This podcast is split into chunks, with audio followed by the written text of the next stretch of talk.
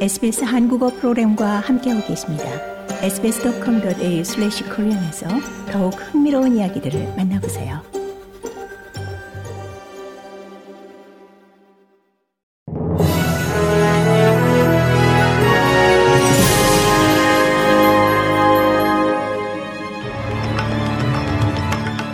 (1월 23일) 월요일 저녁에 SBS 한국어 뉴스 간추린 주요 소식입니다.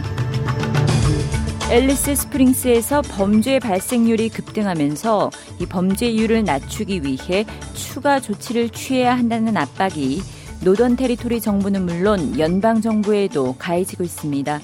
노던 테리토리 경찰이 지난주 앨리스 스프링스의 범죄율 수치를 발표한 가운데 지난해 11월 30일까지 12개월 동안 폭행 건수가 43% 증가했습니다. 여기엔 가정폭력 53% 증가와 음주 관련 폭행 54% 증가가 포함됩니다. 피터 더튼 연방 야당 당수는 노던 테러토리 범죄율 급증 위기는 테러토리 정부가 가진 자원만으로는 해결이 불가능하다고 지적했습니다. 호주의 국민 의료보험이라 할 수 있는 메디케어가 도입된 지 40년 만에 대대적 점검에 들어갑니다.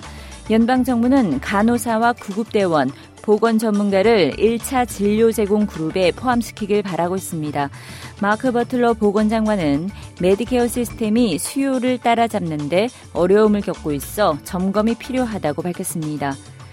빅토리아 주정부가 해마다 열리던 오스트레일리아 데이 퍼레이드를 중단하기로 했습니다.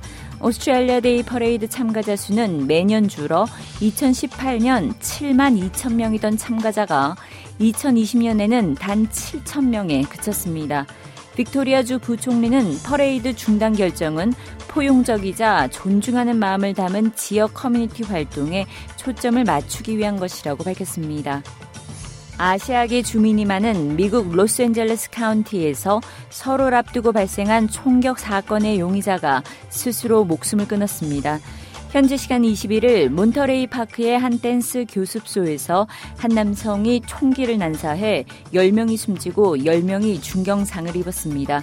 총격 용의자는 아시아계인 72살의 휴 켄 트렌으로 사건을 저지른 후 달아날 때 사용한 차량 안에서 숨진 채 발견됐습니다.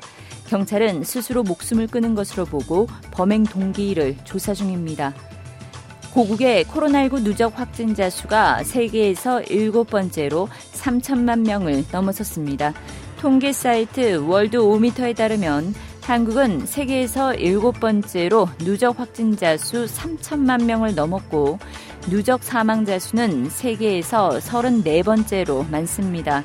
이런 가운데 다음 주 월요일 30일부터는 실내에서의 마스크 착용 의무가 해지됩니다.